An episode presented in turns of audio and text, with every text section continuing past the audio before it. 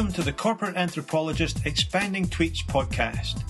Each of these short podcasts features Michael Henderson, the corporate anthropologist, giving a more in depth explanation of one of his increasingly popular tweets on corporate anthropology and ways of unlocking the power of cultures. In this podcast, Michael was asked what leaders were gaining from his Leadership DNA mentoring program. Yeah, the Leadership DNA sessions have been very popular. Um, so, yeah, let me talk about some of the things that uh, leaders typically uh, gain from those. Um, I guess the first thing is that uh, one of the key requirements of being a leader nowadays is that you have uh, high degrees of self awareness. In other words, you actually are aware of who you are, your own strengths, and your own limitations.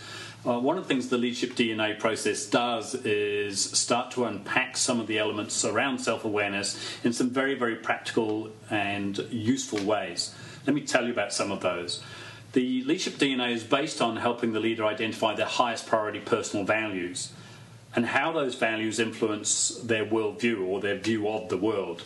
Now, that becomes very, very important because the high priority personal values actually influence people's decision making more than rationale or even logic does.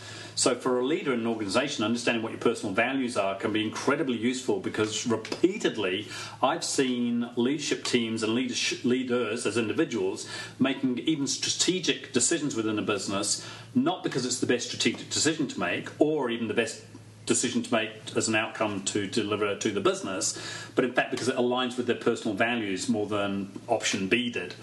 So, by being aware of your personal values, what it enables a leader to do is to actually realize that they're making these decisions because it's a personal alignment in personal alignment with their own highest priority values. So they can start to be a little bit more objective about some of the decisions they're making within the business and on behalf of the business.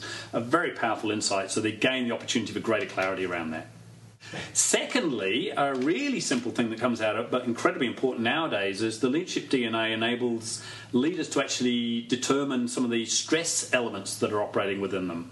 So, stress, if you like, is often caused because the values that we want to be experiencing in our life are not being experienced in our life.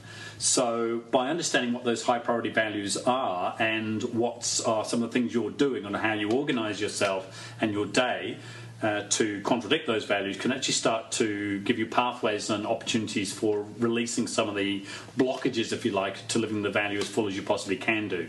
So, somebody that's not experiencing high priority value will become increasingly stressed. So, by equipping leaders to be able to see what those values are, structure themselves and organise themselves around the value, then they're more likely to be fulfilled and happy, less stress. Got to, got to be useful. A third element is actually helping leaders understand something that's incredibly important as a leader. You see, your highest priority values are actually your unspoken expectations of others. Now, it sounds bizarre because we know that everyone else around us is different than we are, but it's surprising how many of us still judge others based on the personal values that we hold as being really, really important, and yet the people we're judging may not. And so, as a leader, it's critical that you actually understand what those high priority values are so that you know when you are evaluating or judging someone, you know very deliberately that it's through one of your personal filters, not necessarily what the other person is really being motivated by or intending to do. So, that can be very, very important as well. A final point that uh, people seem to be gaining a lot of insight and value out of is just uh, when I'm running the sessions, I point out to the leaders that your highest priority values are also incredibly emotional touch points. So if you've ever heard that expression, oh, they really push my buttons, your high priority values are your buttons. So you are going to get either very, very excited and enthused when the values being demonstrated to be practiced within the workplace.